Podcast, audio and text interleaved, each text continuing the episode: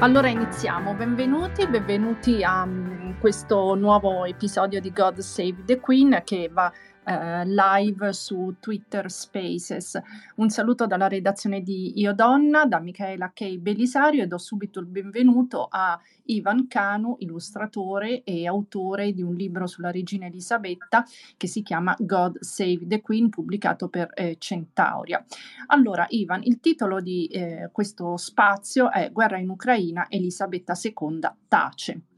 Perché tace Elisabetta II? Voglio dire, um, il principe Carlo e, e Camilla, eh, la moglie Camilla, hanno preso posizione. Harry e Meghan hanno preso posizione anche se diciamo non sono più davvero eh, royal di fatto, lo sono tecnicamente e eh, gli stessi eh, William ehm, e Kate ehm, si sono detti vicino all'Ucraina. Eh, Elisabetta II ha cancellato ehm, il tradizionale incontro con, eh, con i diplomatici. Ovviamente eh, non è stata una mossa sorpresa, è stata una mossa studiata perché eh, deve prendere comunque, eh, avrebbe dovuto comunque prendere posizione. La neutralità, il uh, never complain and never explain, vale anche per le guerre, Ivan? Um, rispetto uh, a quello che è la tradizione delle eh, dichiarazioni in fasi così importanti della monarchia, eh, sospetto sia il medesimo, cioè l'Inghilterra da un certo punto di vista tende in generale a regolarsi su ogni guerra eh, che la riguardi, in un certo senso come se fosse sempre una sorta di riverbero della seconda guerra mondiale. Eh, quindi spesso l'atteggiamento è stato molto simile, cioè una sorta di continuità del Novecento, anche quando poi eh, le modalità sono cambiate drasticamente. Eh, le dichiarazioni e tutto ciò che è politico vanno a chi amministra la politica e quindi quello che ha fatto Boris Johnson tecnicamente rappresenta anche ciò che è il pensiero della monarchia. Quindi Johnson, chiaramente con il suo carattere, con la sua modalità, ha tuttavia già espresso eh, il più ampio la più ampia condanna, eh, partecipando tra l'altro a iniziative insomma, importanti da un punto di vista della politica estera, da un, dal suo punto di vista rifacendosi un po' di verginità, se vogliamo, o comunque un'immagine un po' abbacchiata dagli scandali interni e si sa che la politica estera aiuta molto eh, a eh, così dimenticare ciò che succede internamente. Quindi Johnson è andato in Polonia, eh, nei paesi baltici, cioè ha scelto anche delle, eh, delle, dei luoghi eh, che non sono solo simbolici, ma sono molto importanti rispetto a ciò che sta succedendo. Ehm, ripeto, secondo me la cautela della regina nelle dichiarazioni è tipica, non c'è niente di molto nuovo eh, da questo punto di vista. E il fatto che le dichiarazioni invece sia di Carlo, sia di William e di ehm, Harry siano molto forti, anche inusuali come prese di posizione così drastiche, così nette, ehm, è significativo del fatto che comunque quello è il pensiero della, diciamo, Royal Family e del mh, mm, governo britannico. Eh, quello che ci si aspetta senza dubbio a volte dalla regina è una velocità che in realtà la regina non ha mai avuto. Mm, quindi credo che anche in questo caso stia rispettando se stessa, in sostanza. Ecco, uh, hai detto che ehm, gli interventi eh, degli altri membri della famiglia eh, reale sono stati inusuali. Do il benvenuto a Emily Stefania Coscione, la nostra corrispondente da Londra. Ciao Emily. Buongiorno a tutti. Buongiorno Emily. Ciao Ivan. Emily, ehm, quindi sono eh, inusuali le prese di posizione del principe Carlo e di Kate e William. Cosa dice la stampa nel Regno Unito? Sì, sono molto inusuali perché, ehm, ehm, si sono un po' staccati dalla regina Elisabetta. La regina Elisabetta segue un po' la la tradizione royal del rimanere imparziali e per il semplice motivo pe mhmm, perché, ehm, se dovesse dire qualcosa, prendendo parte, ehm, rischierebbe di influenzare, di di di o addirittura di interferire. Almeno questo è quello che, ehm, la vecchia monarchia eh, pensava. E, quindi i due eredi al trono, soprattutto Carlo e William, um, ci si aspetterebbe insomma un comportamento del genere, quindi qui è chiaro che c'è un po' un, un, un, un cambiamento molto, molto, diciamo, vistoso su questo. Eh, Carlo non vuole starsene zitto, così come William e poi come ha ricordato anche, anche Harry. E secondo me ci saranno anche altri che, che prenderanno posizione sempre all'interno della, della famiglia reale, però Vorrei dire questo, cioè su la regina Elisabetta, anche con il suo silenzio, l'ha dimostrato anche in passato, ma soprattutto in riferimento alla situazione, ehm, cioè soprattutto in riferimento a Vladimir Putin, ehm, riesce comunque a mandare un messaggio molto molto serio, perché comunque la sua antipatia per Putin è molto ben documentata. Eh, quando per esempio c'è stata quella visita, perché Putin è rivenuto in Inghilterra diverse volte, ma quando c'è stata la visita nel 2003, eh, lui la fece aspettare per 14 minuti lì a Buckingham Palace, la, fece rimanere praticamente alla porta e quando il cane è il guida di un ministro, um, un ministro che era lì, faceva parte del, del comitato d'accoglienza, si mise ad abbaiare contro Putin aspettatamente, insomma senza motivo, la regina pare che abbia detto, abbia commentato, i cani hanno un istinto particolare, vero? Quindi secondo me là già, questo è un, un aneddoto che sta facendo il giro di tutti i giornali negli ultimi giorni, quindi credo che la regina comunque abbia, abbia in, diciamo in maniera indiretta abbia detto qualcosa. Sì, è bellissimo questo aneddoto, l'ho letto anch'io della regina Elisabetta su, sui cani, è, è, mer- è meravigliosa. Infatti lei, lei, sa essere pungente. Eh, certo che, come ha detto Ivan e come hai detto anche tu, Emily, eh, questa guerra in Ucraina, oltre a sta cambiando il mondo, sta cambiando anche il modo di, uh, di essere royal. Perché, ad esempio, per quanto riguarda um, altri reali in Europa, um, Alberto di Monaco ha preso posizione, ha eh, imposto sanzioni e ha congelato i beni degli oligarchi russi nel Principato, il che vuol dire un danno enorme, cosa che ehm, per ora non, non, hanno fatto ad esempio eh, i reali olandesi, i reali spagnoli, però qualcosa sta cambiando e forse ehm, i reali inglesi sono tra i primi a, ehm, a, a lanciare questo, questo, nuovo corso e forse questo eh, segna anche una cesura tra, come hai detto tu Emily, eh, il regno di Elisabetta II e quello che sarà del principe Carlo. Principe Carlo eh, probabilmente sarà molto attivo sì, sarà completamente un, un, di, diverso come stile. Eh, Carlo vuole, e lo ha dimostrato mh, in tanti anni, eh, di quelle che qui in Inghilterra vengono chiamate interferenze politiche da parte del principe, eh, che in realtà appunto nessuno si aspetterebbe, o almeno nei governi precedenti. Adesso ormai lo danno per una cosa assodata che Carlo si, possa farsi sentire, sono famose le sue lettere no? ai vari ministri, ai vari ehm, capi di governo per eh, un, una causa o l'altra. Quindi sì, vedremo sicuramente un, un cambiamento ed è molto giustificato perché nei, eh, diciamo al giorno d'oggi eh, il, il, lo stile della regina è, è considerato un po' troppo mhmm, un po' fuori dal tempo, nel senso che è troppo distaccato da, dal, dal, dal, popolo e quindi non, non fu- se funzionava prima adesso non funziona più. Ivan, sì. Ivan eh, sappiamo che i membri della cerchia ristretta della famiglia reale sono incoraggiati a non votare ma eh, possono farlo volendo perché è un loro diritto e dovere. Eh, tu che hai fatto un libro sulla regina Elisabetta, hai memoria di, una, di un'altra sua presa di posizione?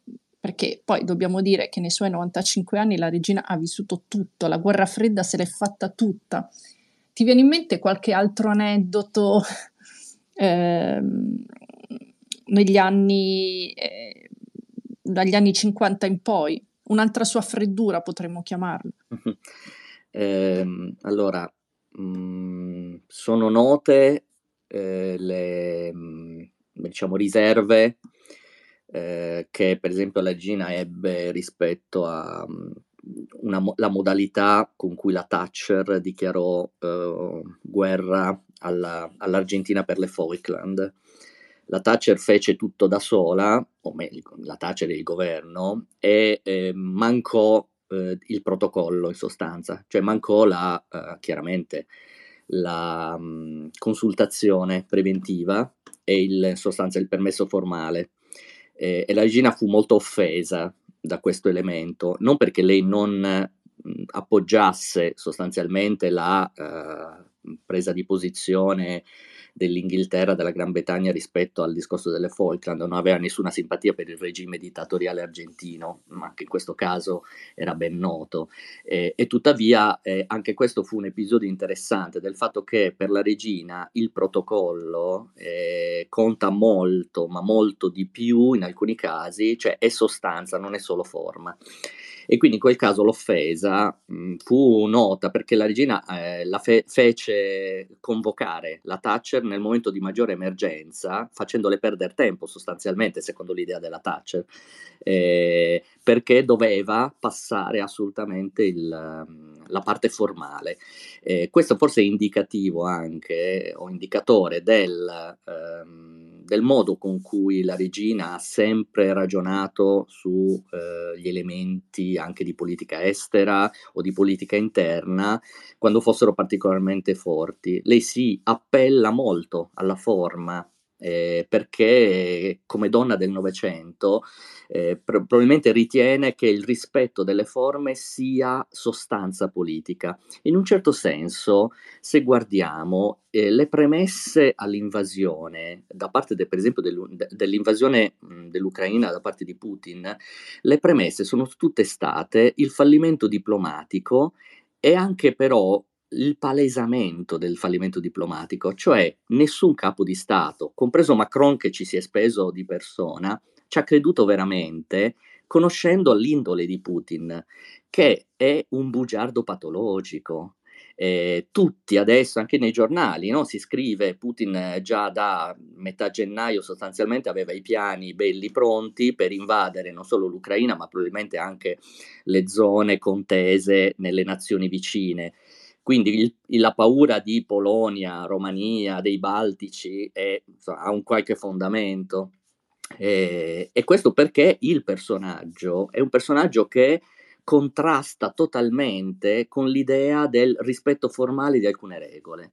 Ora non ci si aspetta la dichiarazione formale di guerra come a Sarajevo nel 1914, eh, però la regina in un certo senso fa parte di quella generazione. Altre volte lei è stata coinvolta anche in prima persona, pensiamo per esempio alla guerra civile con l'Ira.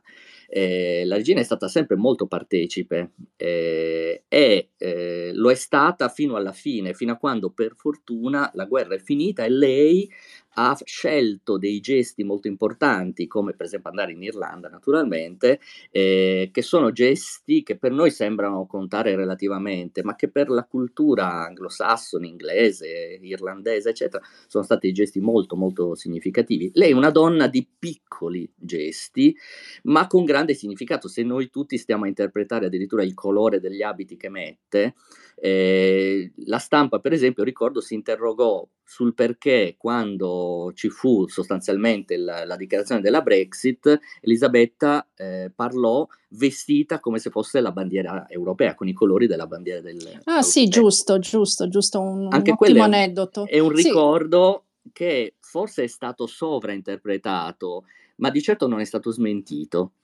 Beh sì, la, la sua mm, stylist uh, di, di, fiducia ha detto lei ha detto nel, nel suo libro di memorie esatto. che sarebbe stata casuale quella sarebbe stato casuale quell'outfit perché non bisogna mai dichiararlo, perché eh, certo, come anche voi certo. avete detto, è pur sempre una figura che sente con moltissima forza il senso della rappresentanza. Mi viene da fare un parallelo che ogni tanto mi capita di fare con altre figure che sono di grande importanza mondiale, ma pur sempre simboliche, cioè i papi.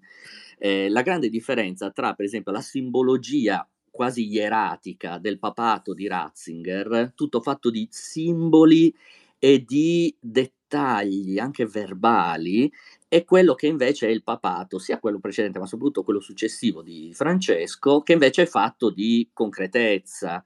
entrambi però rappresentano ciò che ci si aspetta o si vorrebbe dalla Chiesa. Ratzinger era quello che ci si aspetta da un'idea proprio di Chiesa in quanto simbolo e Francesco è quello che ci si aspetterebbe dalla Chiesa come vocazione eh, verso il popolo, verso la gente non, e verso una spiritualità applicata alla vita pratica. Entrambi però sono coerenti con l'idea della Chiesa. Mi viene da pensare che Elisabetta e Carlo e William, diciamo, in questo senso, rappresentano un po' queste due idee. Elisabetta come una sorta di rappresentante ultima della grande simbologia della corona britannica e di tutto ciò che rappresenta, mentre figlio e nipote rappresentano ciò che ci si aspetterebbe dall'evoluzione perché nessuno di loro potrà più essere un simbolo così forte.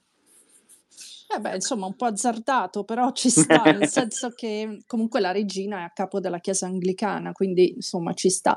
Senti, um, Emily, um, di fronte al dramma dell'Ucraina, come dicevamo prima, um, Kate e William hanno infranto il protocollo, ehm, hanno eh, cinguettato su Twitter fir- firmandosi addirittura con le iniziali dei loro nomi di battesimo W e, e, e C, William e Catherine, ehm, scrivendo We stand with the President and all Ukraine people e aggiungendo che nell'ottobre 2020 avevano avuto il privilegio di incontrare il presidente Zelensky e la First Lady e di ehm, lodare il coraggio della, della, loro lotta per garantire quel futuro.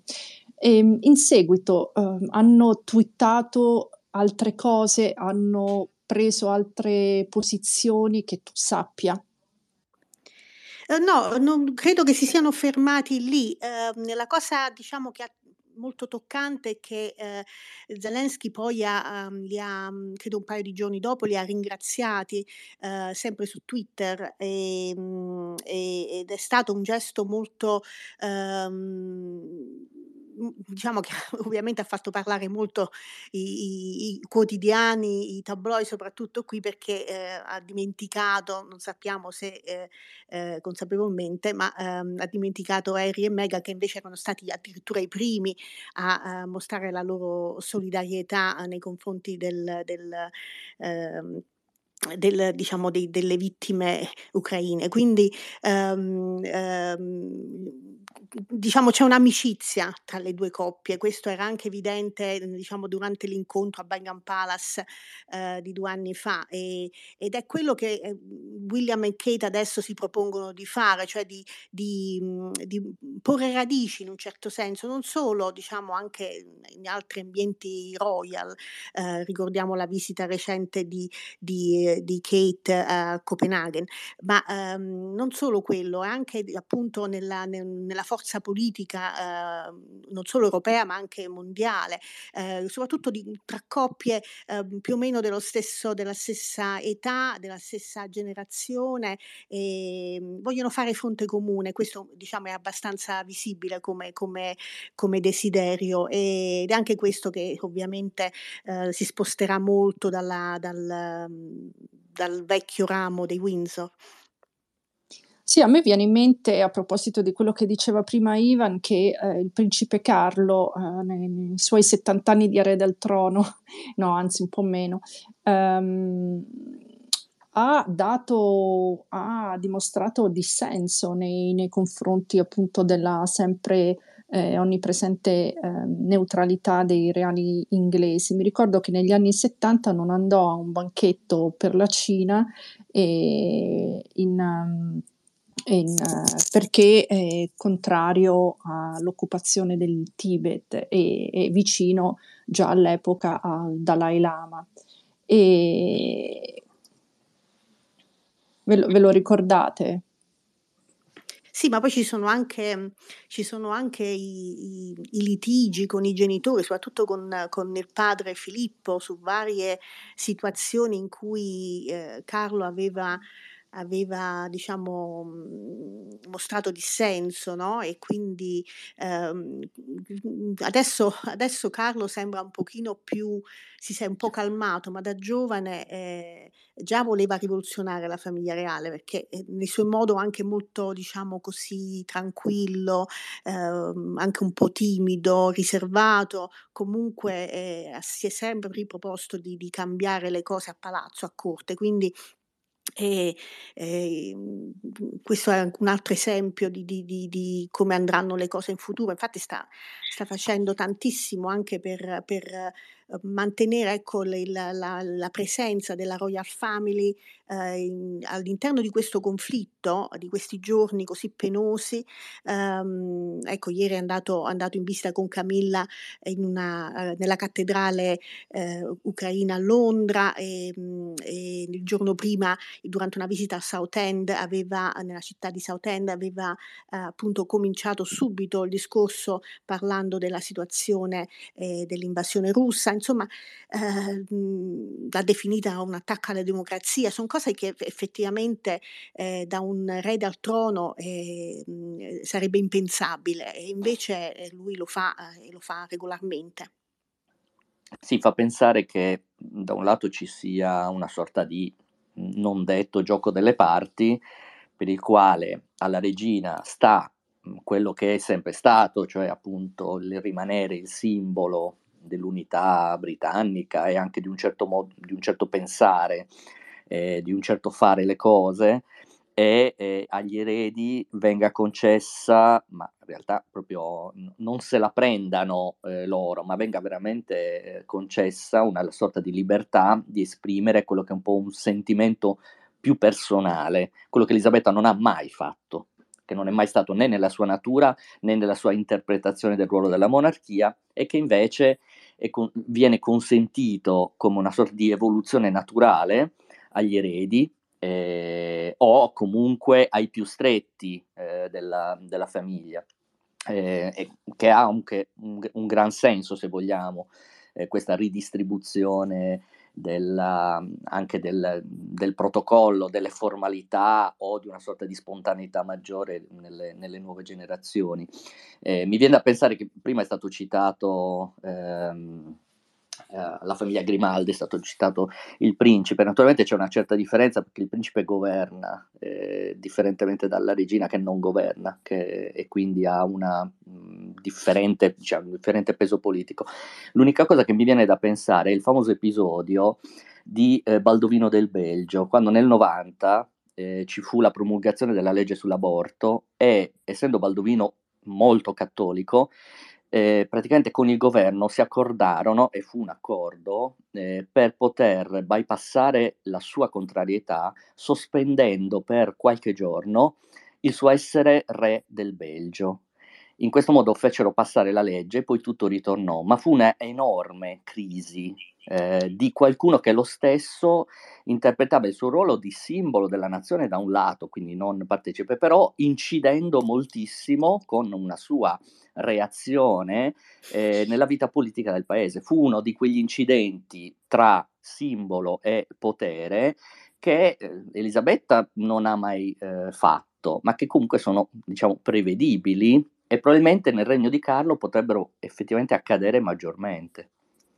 Posso aggiungere una cosa su questo? Certo. Perché comunque la regina eh, è stata molto... Cioè adesso abbiamo una, un affetto incredibile per la regina, secondo me qualsiasi cosa faccia, a 90, quasi 96 anni, le facciamo passare tutto, Sì. però in passato è stata molto criticata per questo, per questo suo distacco. E non solo per esempio la- la- la- quei giorni dopo la morte della principessa eh, Diana in cui appunto fu silente, ehm, per diversi giorni, ehm, ma anche, mhmm, andando indietro negli anni '60 quando ci fu quel disastro in Galles, quella scuola, Sì. ehm, distrutta e e tanti bambini perirono, lei pensò di far bene nel non, ehm, recarsi subito, ehm, sul posto, ehm, e e invece, ehm, questo, mhmm, non fu accettato dai britannici. La i britannici la vorrebbero più presente, almeno avrebbero voluto averla più presente, ehm, più vicina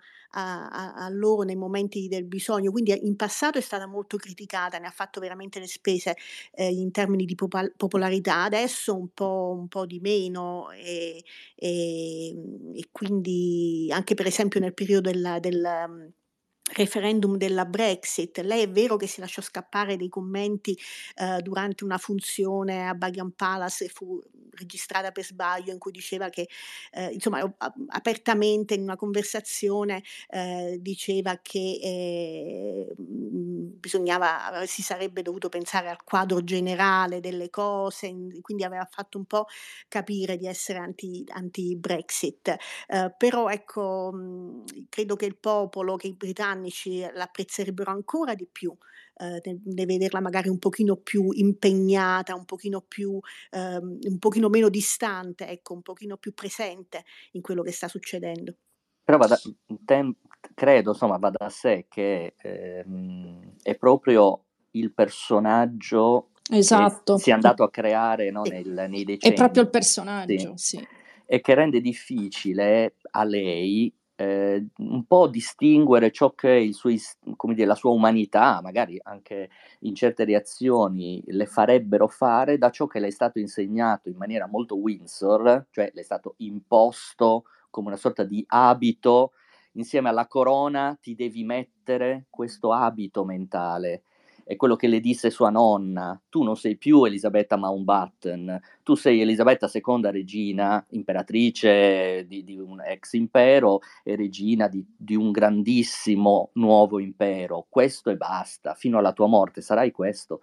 E lei l'ha talmente introiettato vivendo anche comunque con delle donne fortissime intorno a sé che interpretavano questo ruolo in maniera così solida, la nonna, la madre, eh, tu, tutta formazione in un certo senso che per lei è inscindibile. Quindi io credo che anche quando, come nel caso per esempio della Brexit che abbiamo citato, lei esprimesse anche eh, da un punto di vista privato, secondo me anche una sorta di disistima per i due primi ministri che alla fine hanno causato sia il referendum sia con uh, la Theresa May la gestione, diciamo, eh, intermedia, eh, una sorta di disistima anche personale nei confronti di due, di due figure con una caratura politica bassissima, mentre Johnson, che a suo modo l'ha dovuta portare a termine la Brexit, ha pur sempre una personalità così tutta del tutto diversa, eh, non so quali siano i rapporti personali che possa avere lei con, eh, con Boris, però ormai, dire, la frittata è fatta.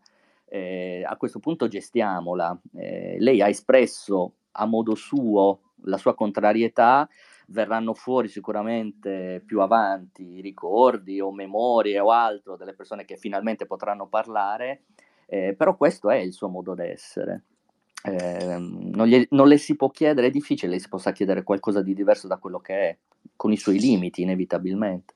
Bene, vedremo cosa succederà quando prenderà il trono il principe Carlo eh sì. o il principe William, perché sicuramente, vabbè, sì, la, la, la monarchia britannica entrerà assolutamente in una nuova fase ehm, della sua vita. Bene, allora io chiuderei qua eh, il nostro spazio dedicato alla guerra in Ucraina e ai silenzi di Elisabetta II, tanto per riprendere il tema religioso di Ivan prima, no? Pio XII che rimase in silenzio durante la seconda guerra mondiale nella terribile questione degli ebrei, poi si scoprì perché rimase in silenzio, cioè solo per non creare esatto. ehm, ulteriori um, ripercussioni su, sugli ebrei. Perché nella storia la complessità fa da padrona, non le semplificazioni. Esatto, esatto, bravo. Allora, eh, grazie a Ivan Cano, illustratore, grazie. autore di un libro sulla regina Elisabetta, God Save the Queen, e Emily Stefania Coscione, eh, la nostra collega da Londra. E, mh, mm, concludiamo qua questo episodio di God Save the Queen in live su Twitter Space e ehm, solo un... Um, un un save the date, come si dice, e saremo su Twitter Space ogni giovedì mattina alle 10 e mezza e appunto andremo poi live anche su podcast God Save the Queen. Quindi un saluto da Michaela K. Belisario e dalla redazione di Odonna, ci sentiamo prossimo giovedì. Ciao a tutti!